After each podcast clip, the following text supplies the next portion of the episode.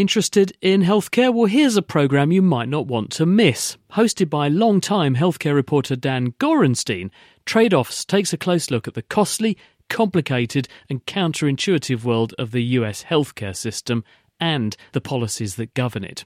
Trade Offs digs into the weeds with experts who understand the data driving the policy trends while telling compelling stories of those impacted by those policies. In the words of the trade offs team, there are no easy solutions for a troubled healthcare system, just trade offs.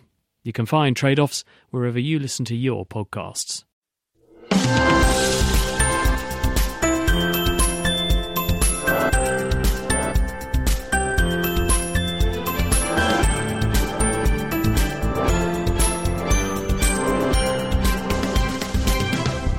Hello, welcome to The Naked Scientist with me, Chris Smith, and also with Ginny Smith. Hello, and in the show this week, why smell might be down to the way molecules vibrate. A 270 million year old fossilised tapeworm, or at least its eggs. How scientists have watched thoughts moving in a fish's brain.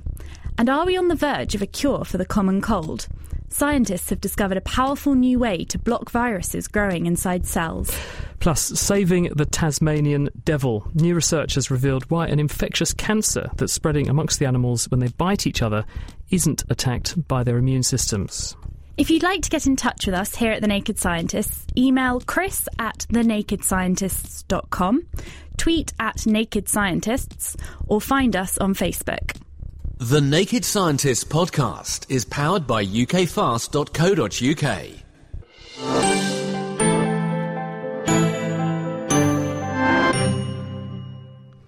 And joining us to take a look at the science news this week is Phil Robinson. He's from the Royal Society of Chemistry's Chemistry World magazine, and also Laurie Winkless from the National Physical Laboratory. So, hello to both of you. Uh, Phil, kick off and tell us why it is that smell might be all about vibrations. So, Chris, we got a we got a story here, a really fascinating story, I think, um, about uh, a controversial theory about the way in which our sense of smell works.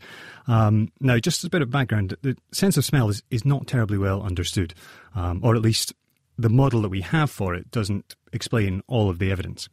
Uh, so we know that in order to smell something, the molecule that makes that smell, if you like, has to make its way into your nose. And in your nose, you have some receptors, olfactory receptors. They pick up this molecule, and that's the mechanism of of smelling something. So everyone thought it's just that chemicals go up your nose and they dock with the receptor that is the right shape for that exactly. molecule. You get a change in the activity of that receptor, which gets into the brain, and the brain says, aha, that particular odorant molecule is there. Exactly. Mm, bacon or Chanel number five or whatever it happens to be. Sounds um, good to me. So what's wrong with that theory? Well, so that, that theory, that, I mean, there's nothing really wrong with that theory. That's quite a well established theory for bio, biochemical interactions. The, the molecule docks with the receptor. It essentially boils down to shape recognition. You know, the molecule has a shape, the receptor has a complementary shape. The two come together. The, the lock and key mechanism, as it's, uh, it's often called. The problem is with smell is that we have some exceptions to that rule. So, for example, you can have two quite distinct molecules. So, if you take, for example, uh, the musk smell, which will be relevant later, um, the uh, the muscone molecule, which is made by the musk deer, actually, and was used a lot in the fragrance industry, uh, is a sort of uh, fifteen-membered carbon ring, if you like, quite a big molecule. And uh, but the synthetic musks that then went on to replace muscone in the in the fragrance industry, there are a whole range of these, and they all have very very different shapes. The the nitro musks, the first that came along, for example, have a benzene ring with various other constituents on it, and uh, structurally, morphologically, they're quite distinct, but they have exactly the same smell. So this doesn't quite fit with our idea that shape recognition is what brings about smell. So are they really such a different shape that they can't sneak into the same receptor that would detect the musk and fool it into thinking it's smelling that when it's not really? Oh, re- they really are. Uh, structurally, as I said, morphologically and chemically distinct as well. You know, the, the differences really are quite uh, striking. So this says there must be something else going on. So, exactly. There must be something else happening. What is it? So enter uh, Luca Turin from the uh, Alexander Fleming Research Centre in Athens. And he's got a slightly controversial, a very controversial idea about, about how smell works. He says that uh, actually, when it comes to smelling, olfaction, it's really got nothing to do with shape recognition at all. And in fact, it's another property of the molecule, its motions, uh, more specifically, the vibrations of the molecule. So in a molecule, the, the bonds between those atoms in the molecule, they're not static, they, they move, they vibrate. The atoms will, will vibrate uh, along the bonds between them. Um, and Luca says that actually that's what the receptor recognizes. It recognizes these vibrations. In effect, it reads the vibrational spectrum, if you like, of the molecule and responds to that and not to its shape. How on earth would it do that? The theory that he puts forward is that, uh, and we have to we have to veer briefly into the world of quantum mechanics here, but uh, we shan't stay for very long, so don't don't get too worried. There is a proposal that uh, there's a mechanism known as quantum tunneling. Now, just to explain that very briefly, on the on the classical scale, the scale that you and I operate on, the the macroscopic scale, where everything is the size of us, if you like, or relative it's impossible for something to pass through a barrier unless it has sufficient energy to cross that barrier. A ball will not roll up the hill unless you give it sufficient energy to go up the hill. On the quantum scale, when you get down to the level of atoms, that doesn't quite hold true anymore. Quantum mechanics allows that object, whatever it is, and in this, this case we'll talk about an electron, allows that electron to exist to have a probability beyond the barrier. And that quantum tunneling can be assisted by the vibrations of the molecule. That can provide the energy to inject to allow this tunneling process to take place. So, what's their evidence that okay. this has actually got some weight behind it? Exactly. So, so how does he set about proving that this is uh, this is the case? Well, he does this by um, if if we talk about that uh, vibration again. If you imagine two balls on a spring, the spring will vibrate with a certain frequency. If you replace one of those balls with a heavier ball or a lighter ball, the frequency of the vibration will change. So that's effectively what Lucas does in his experiments. He takes the hydrogen atoms and he replaces them with deuterium atoms. Now, deuterium is an isotope of hydrogen. It's basically exactly the same as hydrogen, but um, a bit heavier. But a bit heavier, twice as heavy. In fact, it has a neutron in the nucleus uh, as well as the proton, whereas hydrogen only has a proton in its nucleus. So it's twice as heavy. So by replacing the hydrogens with deuterium, he makes that atom heavier, that component of the molecule heavier, the vibrational frequency of the bond will change, and if vibration does indeed have an impact on smell, then we ought to see some effect. And if you make molecules that have got lots of deuterium in them to, to make them heavier, do people smell the same thing differently? This is exactly what Luca has done in his latest, latest experiment. So he takes uh, he takes a molecule, cyclopentadecanone, uh, which again has a musky smell, and he uh, systematically replaces the hydrogen atoms with deuteriums. Uh, it doesn't happen straight away, but when you replace about half of the atoms, the uh, the subjects that were uh, given these these scents to smell reported that at around about that point they become more burnt, they become muskier. So it, there is some evidence that perhaps Luca's got onto something. So smell is actually all down to vibration. That's actually amazing. Well, something that might have smelled when it was first produced, but certainly doesn't now, is fossilized feces, known as coprolites. And researchers this week are announcing the discovery of the oldest fossilized tapeworm eggs. This is an amazing piece of work. It's done by Paula Dentzien Dias, who's at the Federal University of Rio Grande in South Brazil. And uh, they've got this paper in PLOS One. They've been to this this region called Sao Gabriel, and there's what they say was probably a freshwater lake which was drying up at some point because there are lots and lots of these fossilized fish feces, these coprolites, all in one area. And by looking at the shape of this, they can actually tell what sort of fish it came from. They know it was a sort of shark like or ray like fish. And it's about five centimetres by two centimetres, and someone took a thin section of it and looked at it under the microscope. And they can actually see these really small they're about, I suppose, about a tenth of a millimetre across, these structures at one end. And there's about 93 of them, and they're little ovals. And looked at more closely, they are indistinguishable from tapeworm eggs. And inside one of them is even a little larva of a worm about to hatch. And it's even got the little hooks that the larvae make to cling on.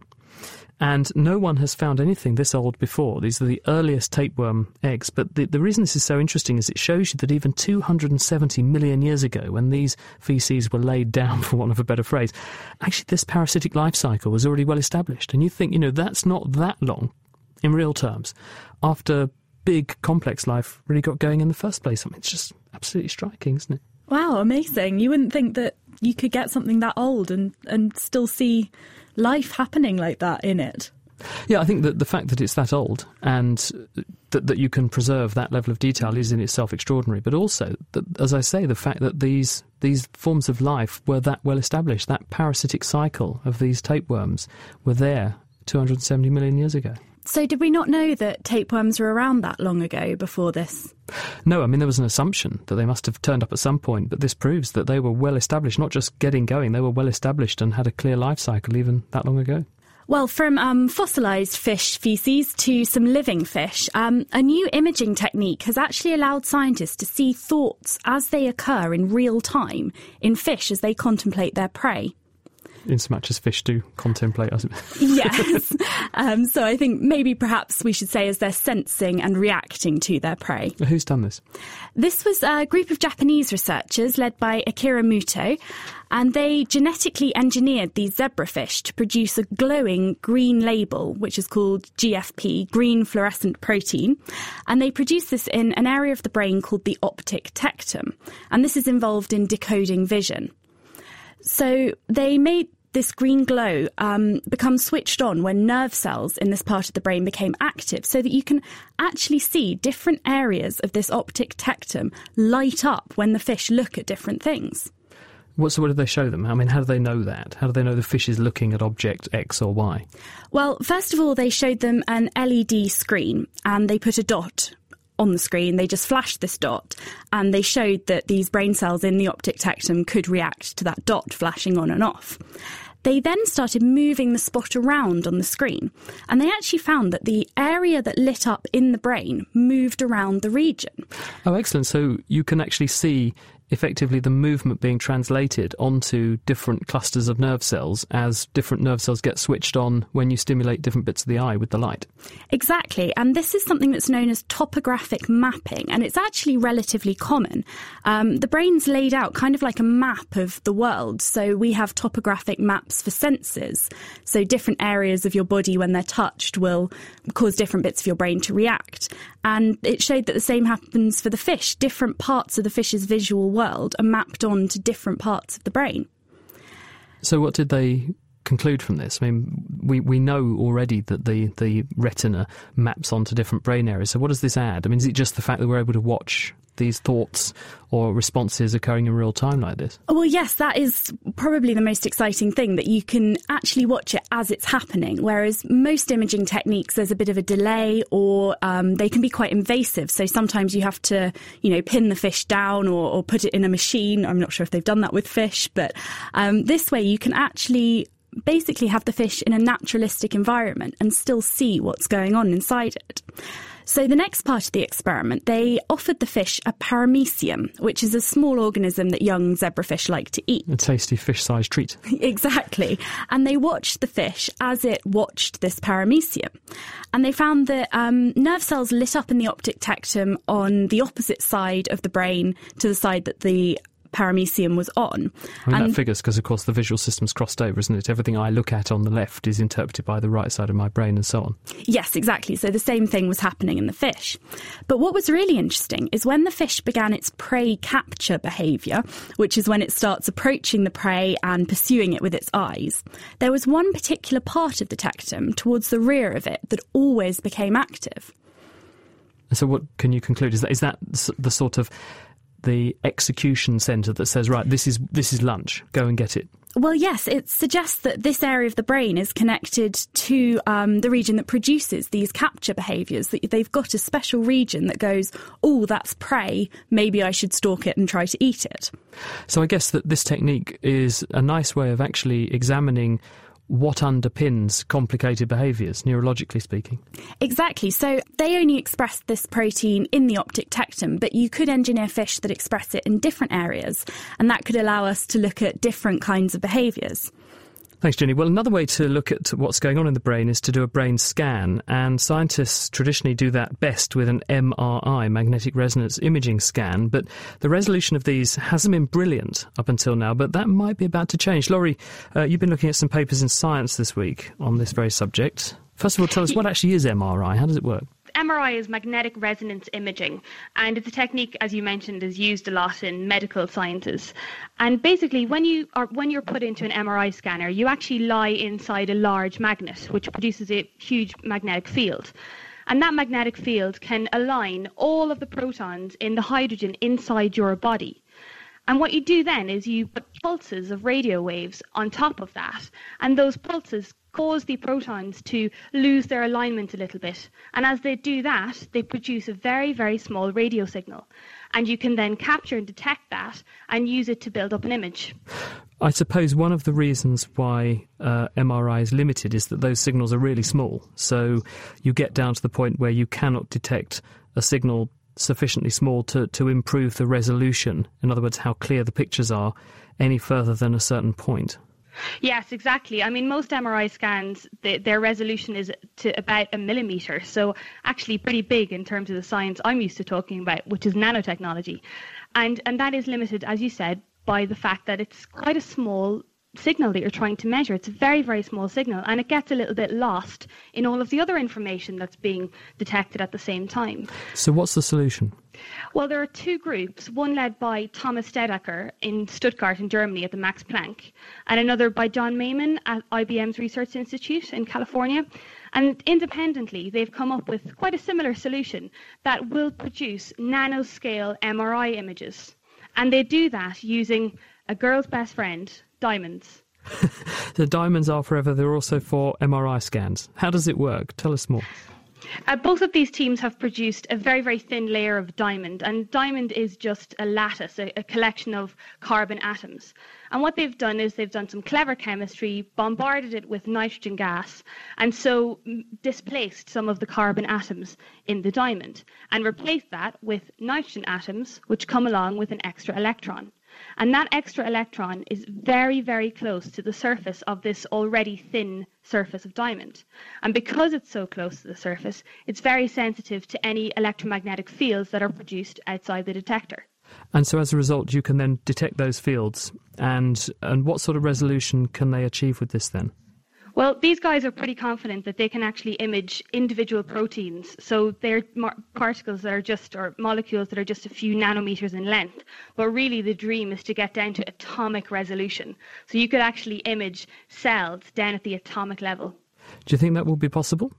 I mean, it looks pretty uh, likely, to be honest. Uh, these these uh, magnetometers that they've produced, these diamond stru- structures, they haven't optimized them yet. This was almost a first, second go, and they know that they can improve the quality of the detector, and that's really one of the main reasons that MRI and its related technique in chemistry called NMR, nuclear magnetic resonance, has been so limited. A lot of it is to do with the detector. So if they keep on improving the detectors, you could hopefully improve the resolution down to that scale. Sounds costly though, all these diamonds flying around. You'd you also have to watch all these lab technicians who want to nick them to marry their boyfriends and girlfriends with. Unfortunately, they're not that kind of diamond. You actually can produce them pretty cheaply now using um, a, a, kind of a vapor deposition, and they're not quite as shiny and nicely cut as the ones that most girls would like to get. Okay, so you might get a disappointed fiance. Laurie, thank I you. think so. Now, to finish this week, we'll also look at the topic of TB, tuberculosis. Now, we estimate that uh, in the region of 2.2 billion people around the world have got TB. It's an incredible number, maybe a third of the world's population. Why is it such a problem? Well, partly because it's very hard to treat. Once you've got TB, it's not a question of a quick course of antibiotics for seven days and it'll go away. You actually need to treat people for six months. And one of the reasons for that is that when people get TB, which can actually go all around the body and pretty much affect any organ in the body, the organism has this habit of having phases where it's very active and then phases where it's very inactive or quiescent. And so if you just give drugs, then if the organism happens to be off and quiescent when the drugs are floating around, then it can't die can't be re- removed. So you have to give the drugs for an extended period of time to guarantee that you're going to get clearance. Or so we thought. Because there's a paper in the journal Science Translational Medicine this week by Antonia Campos Neto, who's at the Forsyth Institute in Massachusetts. And they did some experiments on mice where they found that if they infected mice via the airborne route, in the same way that we pick up most cases of TB, you just breathe it in, the mice, months later, if they looked in their bone marrow, they could get TB out and they could grow the TB proving it was in a viable state. And so they went looking for where the TB was hiding, and it's lurking in bone marrow stem cells. Now, these stem cells are actually a really good place for the bug to go to because they divide, so the bug is always going to have a new home to live in. They're also in what we call an immune privileged site. The immune system is not very active in the bone marrow, so the TB is less likely to be hit. And these particular cells they live in, they make something called the ABCG2 efflux pump. Easy for me to say, but what it actually does is it pumps out antibiotic molecules from the cell. So these bugs are finding cells that are very good at excluding TB treatment from the cell, and they're the perfect home for these bugs. So they then said, well, what about humans then? And they went to people who had been diagnosed with TB, who had had a clearance treatment of drugs for TB, and they got bone marrow from them. And in one in every few thousand cells from the bone marrow they examined was capable of growing TB, proving there was infectious TB in these people years or months down the line after they'd actually had treatment. Now, the good news story here is that they actually know what these stem cells are. There's a chemical marker called CD271, which they can use to home in on it. And that means that there's a chance you could say, well, now we know what cell we're dealing with, we can identify it, and we can optimize treatment or find a way of addressing the drug to that cell in order to make sure we clear this very important reservoir of TB, which up until now had been completely missed. Wow. So does this mean that people who thought they were cleared of TB could be relapsing later on, and up till now we didn't know why? Yes, indeed. And this is a major problem with TB that it keeps coming back. We we currently are in a pretty happy state with TB because drugs came along, lots of people got treated. What was a major scourge, at least in the Western world, actually went away, or so we thought, because now a lot of people who had it are getting older, their immune system is becoming less robust, and back it's coming. And it's probably coming from sites like their bone marrow, or at least in part coming from the bone marrow, and, and that's going to be the problem. But at least now we know the problem's there, so we can try and do something about it. This is The Naked Scientist with Chris Smith and with Ginny Smith. If you'd like to get in touch with any questions or comments, then you can email the programme. It's chris at thenakedscientist.com. You can also tweet at Naked Scientist or you can find us on Facebook. Still to come, the genetic breakthrough that might help save the Tasmanian devil, and why we see tabby cats but not tabby humans. But first, researchers have announced that they've come up with a new way to block the growth of viruses. And this might even offer us a cure against the common cold. Beth Levine from the University of Texas Southwestern Medical Center has discovered a molecule that can activate a system called autophagy that cells use to remove waste, including any viruses and even bacteria that are also trying to grow in the cell. Now, she got the idea from HIV, which actually turns off the system, so turning it back on hinders virus growth. And what's more, the discovery might even hold the key to treating degenerative brain diseases like Huntington's disease, too. When we embarked upon this study, we were interested in trying to understand how viruses disarm an essential mechanism that cells use to defend themselves against viruses. What is that? Um, that is a uh, cellular pathway called autophagy. In very simple terms, you can view it as a cellular garbage disposal mechanism, basically a way of cleaning up the trash, as we say in the U.S., and getting rid of all the harmful or unwanted things inside the cell, such as damaged organelles or bacteria or viruses that have gotten inside the cell or misfolded proteins that can cause disease. And so cells can just turn this process on or increase the rate at which it happens if they need to to deal with an accumulation or a surfeit of trash, as you put it. Yeah, so all cells do this all the time. It is essential for cellular survival.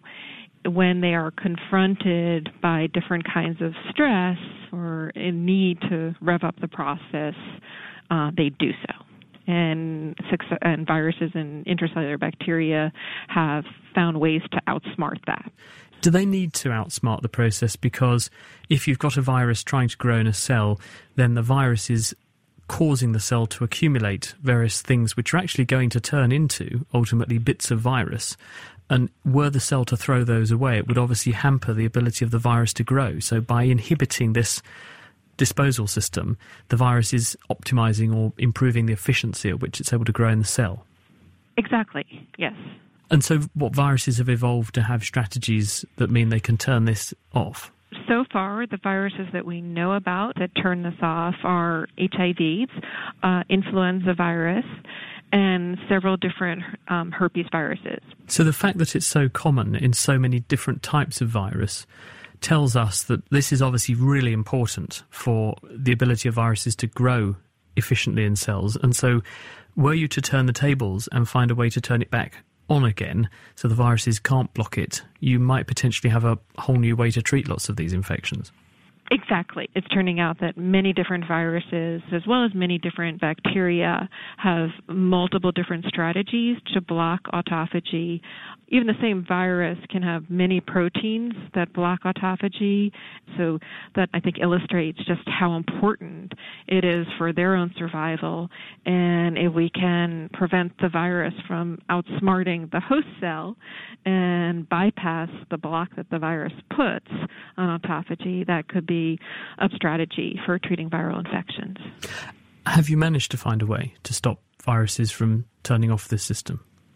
Well, the peptide that we recently discovered, which we reported in the article that came out in Nature today, um, is composed of 18 amino acids from the autophagy protein Beclin 1 one of the essential proteins that's necessary for autophagosomes um, to form. These it, are the structures in cells that do the breaking it, down. Right. It can increase autophagy in virally infected cells, and we have shown in cell culture systems that it can inhibit the replication of HIV, an intracellular bacteria called Listeria, and to mosquito borne viruses, chikungunya virus and West Nile virus. And we also showed in animal studies in mice infected with chikungunya and West Nile virus that administration of this peptide could reduce levels of infectious virus in their tissue and reduce mortality. So you have this short little protein, which when you mm-hmm. put it onto cells,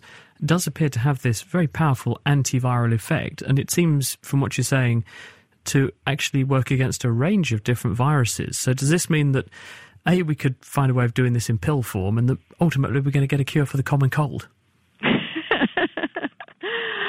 Um, well, I wouldn't claim that we have the answer to something that people have been trying to seek out for decades or centuries. But I think that the goal would be, um, as as you're alluding to, I think having the sequence of the peptide that we have and further understanding of its mechanism will enable collaborators and industry to develop a small molecule that could mimic the actions of its peptide and the goal would be to move this into human trials and see whether it could be a cure for, for different viruses and other diseases.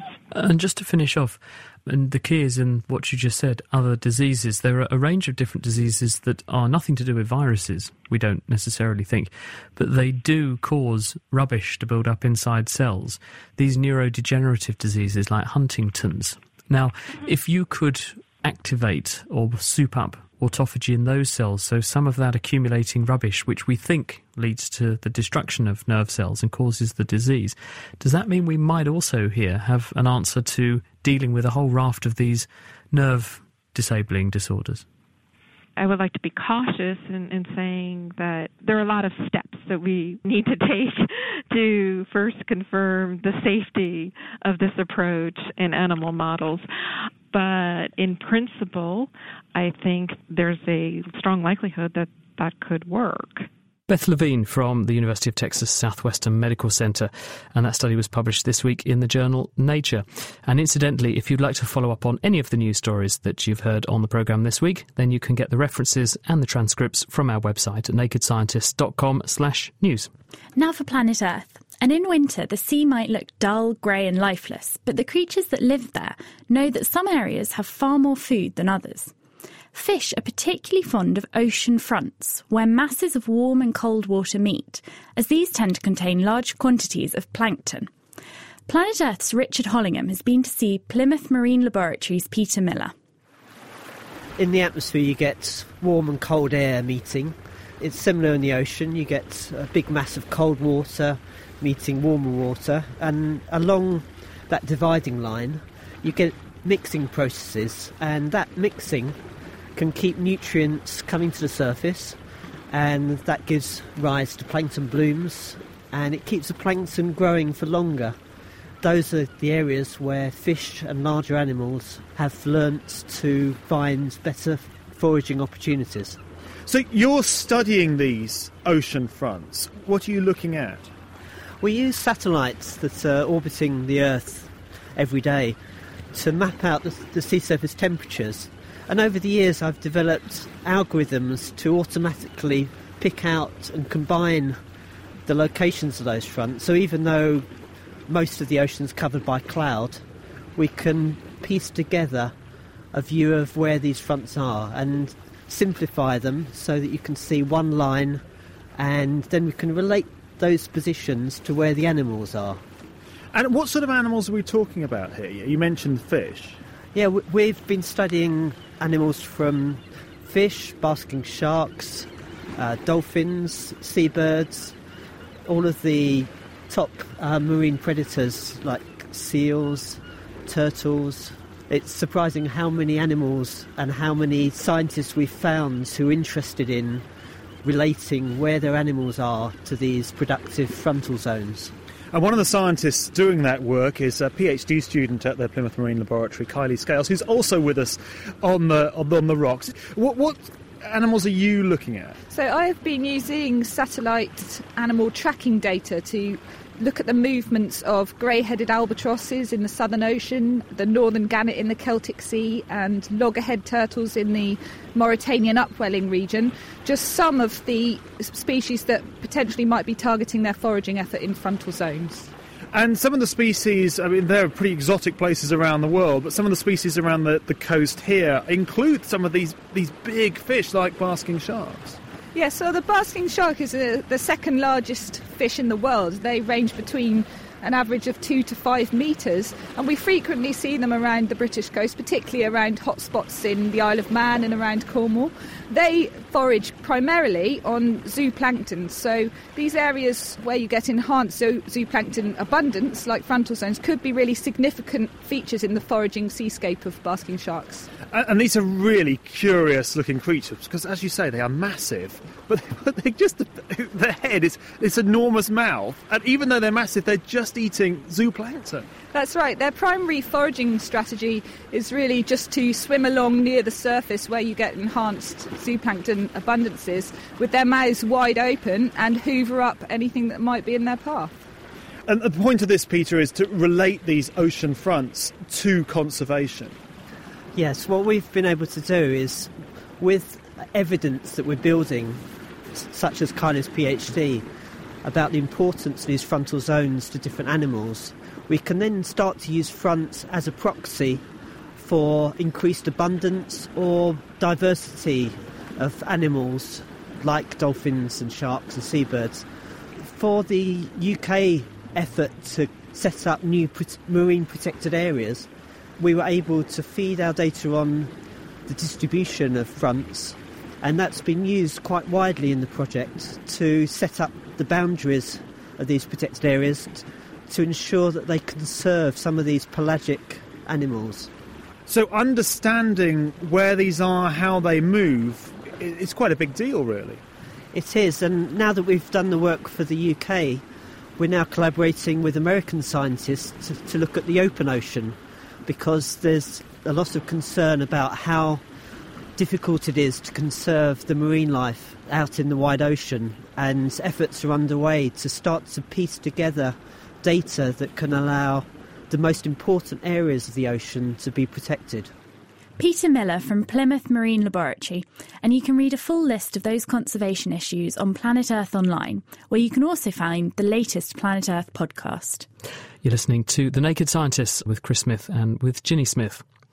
Tasmanian devils are in danger of extinction owing to a contagious cancer that's spread between the animals by biting. It's called devil facial tumour disease.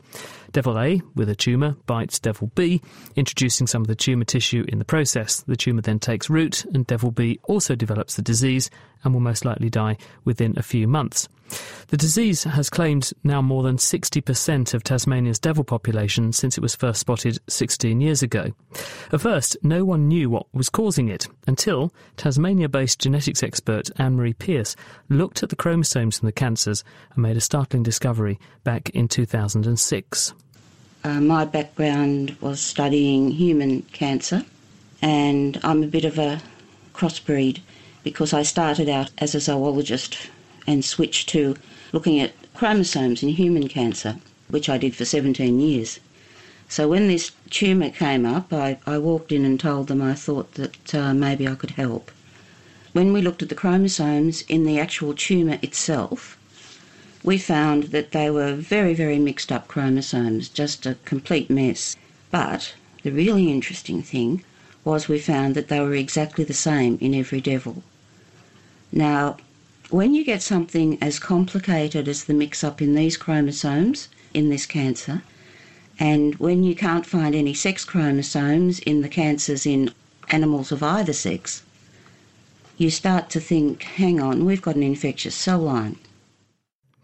So now we know the cause of the condition. Scientists have been trying to work out how to stop it. Hannah Siddle is based at the pathology department at Cambridge University, where she's been looking at the immune aspects of the disease. For instance, why isn't the foreign tumour tissue attacked by immune cells? We'll hear from Hannah in a minute. But first, Elizabeth Murchison, also from Cambridge University and the Sanger Institute, works on this disease and has been looking at ways to reverse the decline in Tasmanian devil numbers. Elizabeth, kick off first of all, though, and tell us what actually, for people who are not in the know, is a Tasmanian devil? Well, most people in the UK often think that Tasmanian devils are a cartoon character that spins around and around and around. In fact, Tasmanian devils are the largest remaining marsupial carnivore. A marsupial is a mammal like a kangaroo that has a pouch.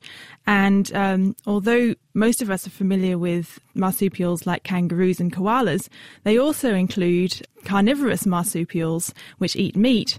And the Tasmanian devil is actually the largest of these in the world. How large? Well, it's about the size of a smallish dog. So uh, the males are actually about double the size of females, and they weigh about up to 13 or 14 kilograms. And now they're just confined to Tasmania, but were they once right across the Australian mainland. Yeah, there's fossil evidence uh, that shows that Tasmanian devils used to be found all across the Australian mainland. They went extinct in the mainland of Australia about 1,000 to 500 years ago.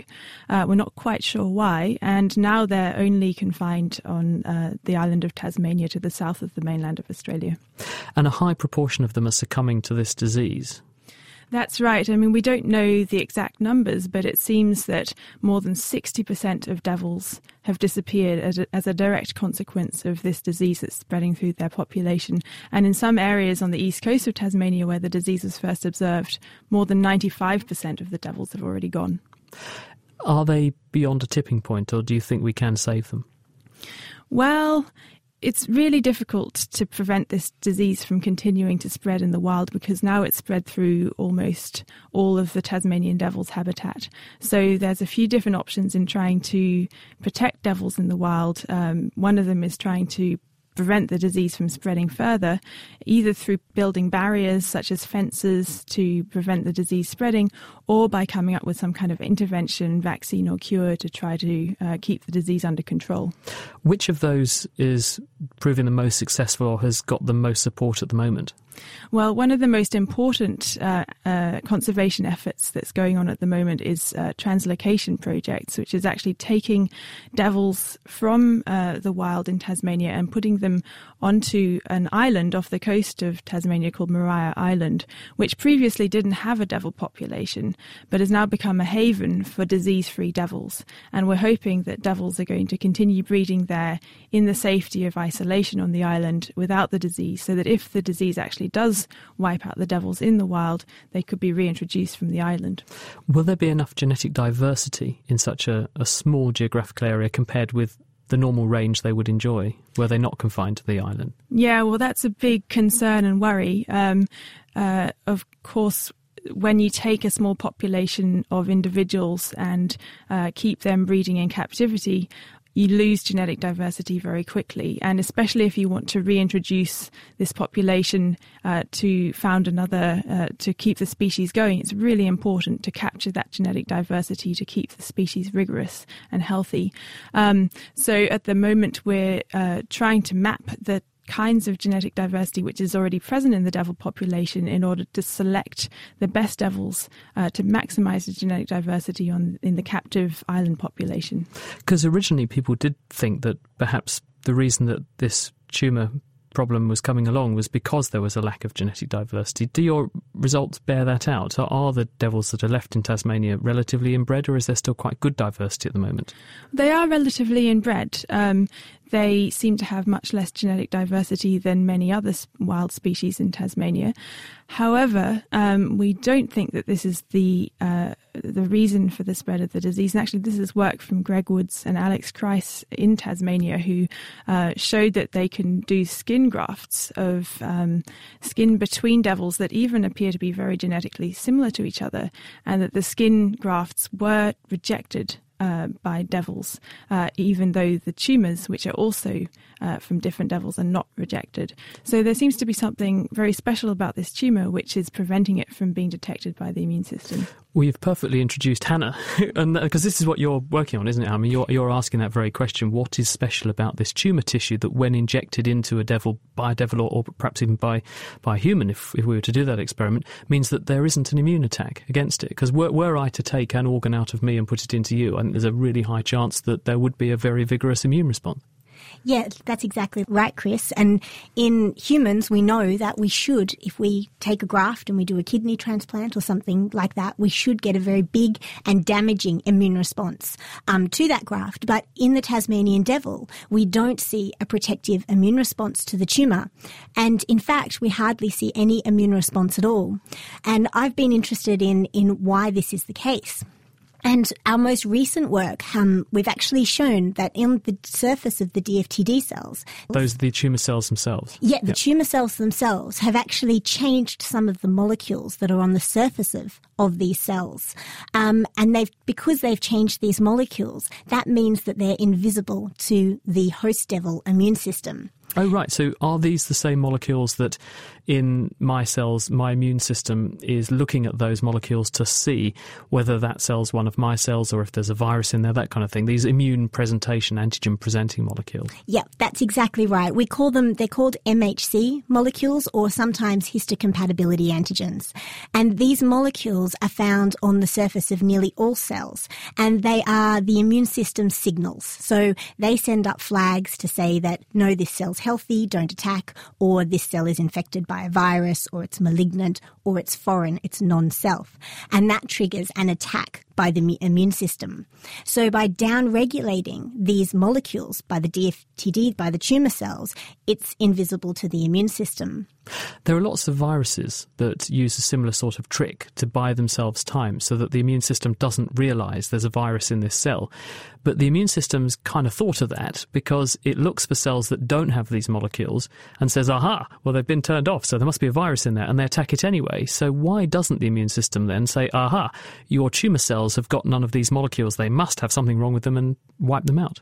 Unfortunately, with uh, DFTD and the immune response to DFTD, we don't understand that question yet. So MHC molecules um, interact with one part of the immune system called T cells and they signal to T cells that either a cell is unhealthy or healthy. And what you're talking about is done where um, there's a downregulation of these um, MHC molecules, either by a tumor cell or by a virally infected cell. That sends a trigger to what we call NK cells um, to to attack the tumor cell. And we don't actually understand yet why NK cells don't attack the DFTD cells, um, but that is something that we are working on. But one thing that you presumably have got to the bottom of, if you now know these molecules aren't there, is why they're not there. So, what's responsible for causing them to disappear from the cell surface? Yeah, that's right. So, um, in cancers, we often have um, hard, what we call hard mutations in cancer genomes, or soft mutations. And hard mutations are uh, occur in, in the gene, and they're actually usually like a, del- a, deletion in the gene or some sort of change in the gene that means that that particular gene is not expressed. Now, when we went and looked at the genes that encode MHC molecules in the DFTD cells, we found that we couldn't actually find any hard mutations. So we could only, we couldn't find any structural changes in these genes that would explain why they're not expressed in the DFTD cells. So this was a bit of a mystery. But what we found is that it seems as if these are what we call soft mutations or epigenetic changes in the genome that's allowing um, the downregulation of these genes by the DFTD cells. This is where you add chemicals or remove chemicals from the proteins that the DNA is wound around, or sometimes to the DNA itself, to affect whether or not genes get turned on or off. But you can look for those, can't you? So if you go hunting and look at the, the genes that encode these immune molecules, are they epigenetically different to a normal cell? That's what we're looking at at the moment. And it does seem as if they do have some epigenetic changes in these genes that's actually silencing um, the genes and get have causing them to be turned off. And if we treat the DFTD cells with epigenetic modifiers, we can actually increase the expression of these genes again. And actually, that's probably one of the most exciting things about this finding is that because these changes are what we call soft changes or they're reversible, we can actually in the lab restore the expression of these MHC molecules to the DFTD cells. And we think that that could have really important consequences for developing a vaccine to the disease. Because you'd give them a drug that turns these molecules back on, enabling the immune system to see the cancer, which was previously cloaked in this sort of invisibility shield. It would it would come back to the attention of the immune system, which would then presumably deal with it. Exactly. Um, and or an alternative is that we can, by treating these DFTD cells in the lab, we can engineer them to um, express MHC molecules on their cell surface, and then we can put them back into the devils. So we're putting back in DFTD cells that have a signal to the immune system of we're unhealthy, we're foreign, you need to attack us. This must be music to your ears, uh, Elizabeth. Yeah, very very exciting work. How do you see this being applied? Well, uh, we're all hoping that perhaps this will lead to some to a vaccine that can be uh, delivered in the wild to protect devils from um, succumbing to this disease. Do you think it's realistic? Um, I think so. I, I, I, think there's still quite a lot of research still to be done, particularly on why it is that the tumour can get established uh, in a devil that's got a healthy immune system. And I think that understanding in more detail how the immune system is not able to attack it will be very important before we can develop a, a vaccine. And Hannah, what can we learn about ourselves and possibly doing better organ transplants from studying what is going on in these devils because they're effectively doing an organ transplant that is not being rejected, aren't they? Yeah, that's right. And um, there's there's that aspect of it, and there's also the fact that these are this is a cancer that is a master at invisibility, um, and so it not only is invisible in a single animal, but it's invisible each time it's being passed through into a different individual. And so the mechanisms that it's evolved in order to escape the immune system are very, very sophisticated. And so I think we can learn a lot about how um, a cell is immune privileged um, and how it can disguise itself from the immune system. Hannah Siddle and Elizabeth Murchison, both from Cambridge, thank you very much. This is The Naked Scientists with Chris Smith and with Ginny Smith. If you'd like to write to us, you can do so at chris at thenakedscientists.com. You can also tweet at Naked Scientists, and we're on Facebook, facebook.com slash The Naked Scientists. The majority of cancers are not transmitted, however, but arise spontaneously in the body. So, why doesn't the immune system deal with them? This is the question that PhD student Richard Wells is looking into at Cancer Research UK's Cambridge Research Institute. So, our lab is trying to work out why it is that the immune system can't stop cancers from growing in, in people. It's been known for a very long time that tumour cells, the ones that these rogue cells that grow very fast and, and in a totally inappropriate way, they're so unusual and they're so strange that immune cells that normally are looking for bacteria and viruses and that sort of thing actually realize that they're, that these cells are broken in some way and that they shouldn't be there. But obviously, the unfortunate thing is that people with a very healthy immune system still get cancers. So there must be a way that tumours uh, are trying to escape that. Why should the immune system attack the tumour? Because they are, after all, your own cells. That's the really puzzling thing about it. When this was first suggested in the 50s, people thought those who'd raised the idea were, were mad because, you know, these are human cells. But it looks like the cells are so stressed and so damaged that they might start producing molecules that act as a trigger. In the same way that if you were to cut your arm, it goes red and hot, and that's immune cells going in. And the reason that they go in there is because that there are dead and dying cells, and that's also something we see in cancers. There are cells that are very, very stressed and they're working really hard to fix themselves, but when they do that, they're putting out all sorts of signals that say that they're, they're not right and they're not working properly, and that also pulls in immune cells. And some people have called a tumour a wound that never heals. So you should have the equivalent of the red arm that you've wounded in your cancer, but you don't. So something unusual is going on. The cancer is in some way preventing that from happening.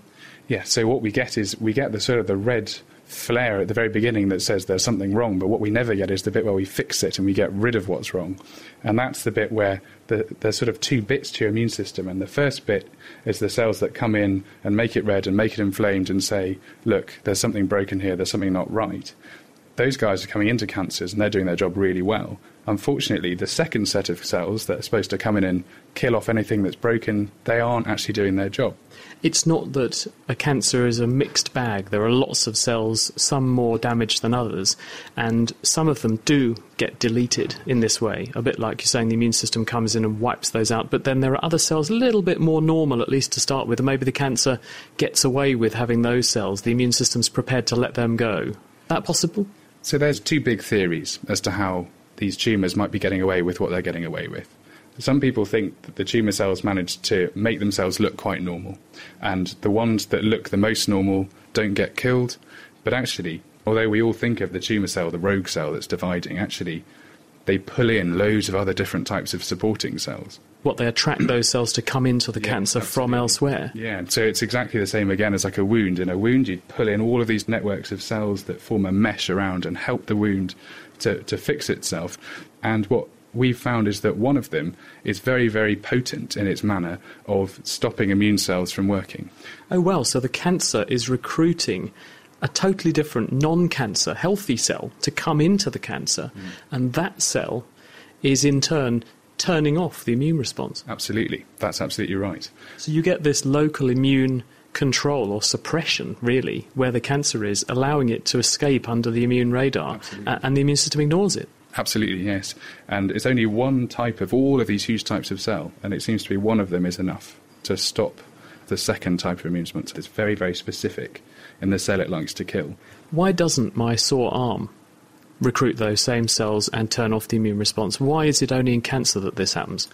So it seems to be that if you're trying to fix a wound, there's a certain amount of, of sort of angry immune cells coming in, which is a good thing because it cleans it up, it gets rid of everything. But there has to be a flipping point where you start to say, okay, I've had enough sort of angry cells coming in, and I have to try and calm this all down. I have to try and make everything go back to normal, and it can fix itself. And what we get in the tumour is that you get the angry bit, but it then lives for many, many years in a state where everything's calming down and sits there growing within a network that's supposed to just be there for a few days, weeks, something like that. Can you get rid of these cells?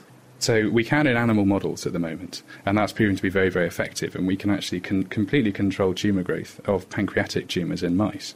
Um, and these tumours are very, very difficult to control with drugs. And in human patients, the survival of pancreatic cancer is, is very, very poor. It's less than 4%, I think, for five years. It's harder to translate that into a human patient because what we've since worked out is that, as I said, these are, these are totally normal cells doing a normal thing and they seem to have really important roles in normal tissue. So the approach that would be the obvious one, which is to say, let's just get rid of these cells, actually, unfortunately, is very hard to do and would cause real problems for a patient. For what we're trying to work out is precisely what in the tumour makes them different. Can we find a drug that's really specific to stop what they're doing in the tumour? Or stop them going into the tumour in the first place. Indeed. So that's the second sort of way that we're also looking at saying where do they come from um, and how are they getting there. It's possible that there's a mixture. Some get pulled in from the bone marrow.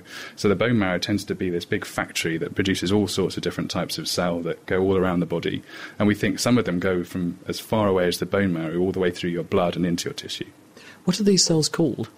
So in general, the, the cells that support a tumour are called stromal cells. They're sort of uh, a network. So what we call this cell is the FAP positive stromal cell because we found that the protein that marks it very specifically is FAP, fibroblast activation protein.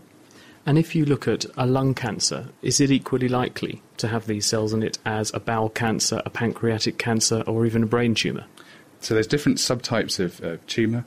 And the one that we're looking at is adenocarcinoma. It's this one type of carcinoma that comes from glandular tissues. And if you look in human adenocarcinomas, the FAP positive cell is present in almost all of them. An amazing thing to be working on during your PhD, which could culminate actually in really effective treatments for cancer. Does that not awe you a bit or sort of blow your mind to be thinking you're working on something that, that is really that cutting edge therapeutically? Yeah, it's very exciting. I mean, particularly as I say, I'm training to be a doctor as well. It's really great to see work that's that's coming through that can operate both at the basic science level, but to see where it's going and to see that it could help patients is fantastic. PhD student Richard Wells. And now to finish off this week, Hannah Critchlow has been busy scratching her barnet, in inverted commas, for our question of the week. This week, we rinse a question asked by James in Cambridge. He wrote in with this Hi. Looking around at the neighbourhood cats, it struck me that most of them, and indeed most mammals, have patterned fur with several different colours. This made me wonder why humans tend to have uniform colour hair on their heads, faces, and bodies. Why is this? Has there ever been anyone with multicoloured or patterned hair, or is it always uniform colour? So, can you get a tabby human? And if not, why not? First up, we strip into the genetics of hair colour. I'm Professor Ian Jackson. I'm at the MRC Human Genetics Unit in the University of Edinburgh. We understand a bit about the genetics of human hair colour. We know the gene that causes red hair, for example, and uh, we know some of the genes make blonde versus dark hair. But in humans, we never see coloured patterns in the hair. Now, in cats and many other mammals, we see a whole range of patterns. Cats have this stripy tabby pattern. So the stripes are caused by a gene called aminopeptidase Q. And when this gene is missing, the cats lose that stripy pattern and have a more blotched pattern where the stripes become irregular. We have this aminopeptidase Q gene. It clearly isn't doing the same thing in humans. We don't actually know what it's doing. Cats also have that tortoiseshell or calico pattern. That's caused by a gene on the X chromosome that makes orange pigment. And females have two X chromosomes females shut down one of the X chromosomes at random in different cells. So if she has one orange X chromosome and one black X chromosome, then you get a mixture of orange and black patches. It's the classic tortoiseshell pattern, and tortoiseshell cats are always female. Also, the pointed pattern in Siamese cats, where the ears, nose, and extremities are darker, stems from a mutated colour gene that switches off at higher body temperatures. So humans seem to have simple genetic rules for hair colour, and they don't respond to the patterning genes in the same way as cats, which is why you don't generally get a tabby human.